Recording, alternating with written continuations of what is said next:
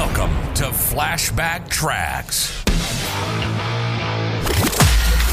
Travel back in time each Friday to an era of big hair, leg warmers, and Walkmans. Far out. Veg out with some clips from Downtime Broadcasting's promotional audio cassette magazine from the 80s and 90s, right here on the World Wide Web.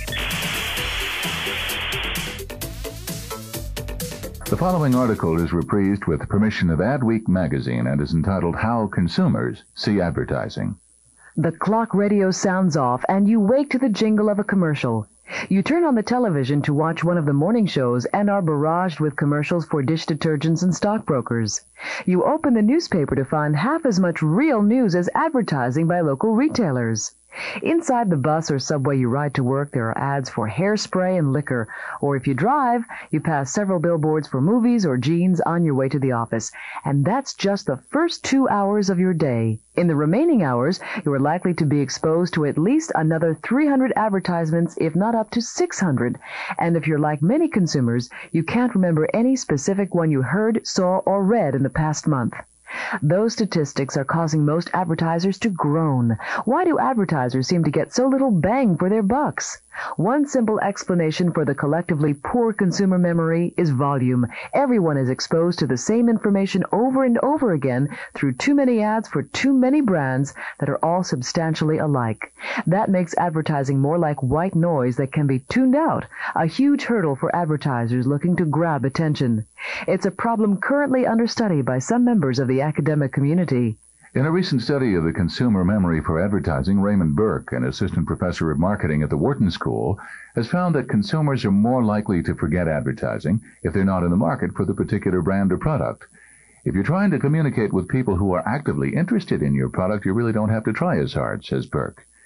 In three different experiments involving computerized print advertising displays to a target audience, Burke found people were more likely to distinctly remember ads that weren't wedged between pages of competitors' ads for similar brands and products, a finding that spells some clear advice for media planners. If you're Honda, it's not a good idea to advertise directly next to Datsun or Toyota, says Burke. And even if you're Honda, you shouldn't be clumping ads for similar models together. It interferes with how well consumers will remember your individual products, unless that person is actually shopping for a car. Then he's likely to remember more. Ad repetition, he found, had a positive effect on recall only where there was little or no advertising for similar brands. And this suggests there's an initial threshold in consumer response to advertising in media environments characterized by high levels of advertising, he says. This finding suggests the use of a pulsing schedule as opposed to continuous advertising in product categories with high levels of competitive advertising. Another study confirms that effective communications is a difficult goal. The results of research by Jacob Jacoby, a marketing professor at New York University, show that no matter what advertisers do, there's a more than one in five chance their message will be misunderstood. It's a natural error rate of one-way communication, since the reader can't directly query the sender, says Jacoby, who recently published the results of the study he conducted with Wayne Hoyer in the book The Comprehension and Miscomprehension of Print Communications. While Jacoby's study was limited to print, he studied comprehension of both editorial and ad copy in magazines and tested it out on 1,350 respondents. He suspects television is misunderstood at an even higher rate. In the case of print, nearly one-fifth of the participants miscomprehended ads. Editorial copy fared a bit worse, misconstrued by a quarter of the participants. Those results, says Jacoby, suggest advertisers better keep the message simple, then pre-test it and post-test it to lower the rate of miscomprehension. He has other advice for advertisers looking to get their message across. Begin sentences with familiar information and place new information at the end. But another study currently underway suggests that advertisers shouldn't load their campaigns with additional information, but should appeal to the emotions of their audience. Markets are more complicated and competitive, and consumers have all the information they can possibly use, says Anne E. Beatty, an assistant professor at Columbia University. With everyone so familiar with the brands, the only way left is an emotional approach, one with a mood or emotional attachment that leaves a positive feeling for the brand, she says. Beatty has been conducting a year-long study that analyzes consumer attention span and attitudes under varying conditions of interference. In one part of the study, consumers are asked to evaluate a series of print ads for such items as vodka and BMWs while they're distracted with another task. In another section, they're given a more leisurely period and asked to imagine themselves in an ad using the product.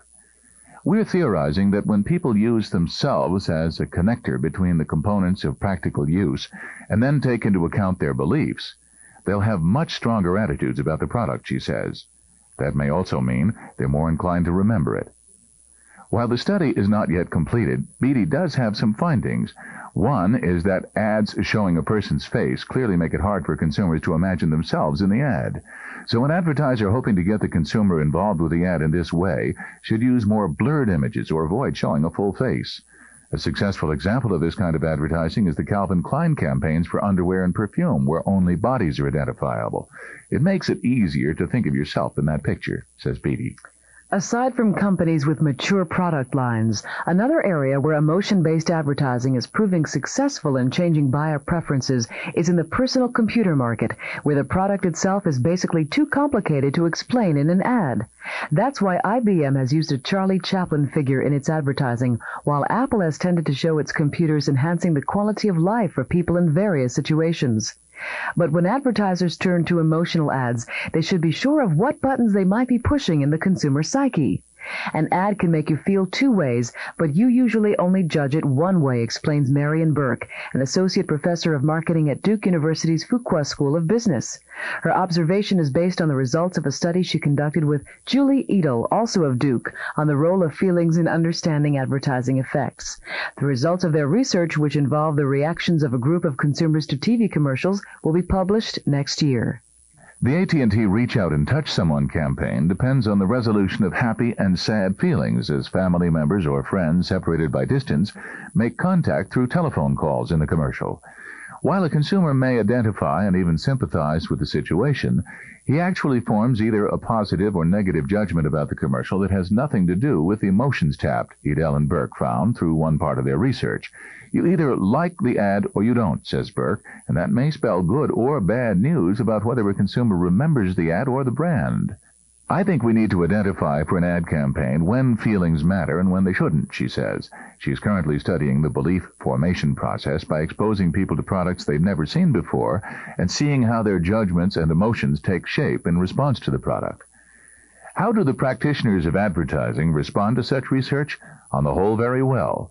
There's a lot of former academics in ad agencies, says Dennis Rook, himself a marketing PhD. Rook is an account supervisor at DDB Needham in Chicago. Academic studies are a source of new information and concepts, and that's synergistic with what we do in our own research. Travel back in time with us next Friday as we share more clips from the 80s and 90s on another rad episode of Flashback Tracks, exclusively on Promo Corner. Time to bounce.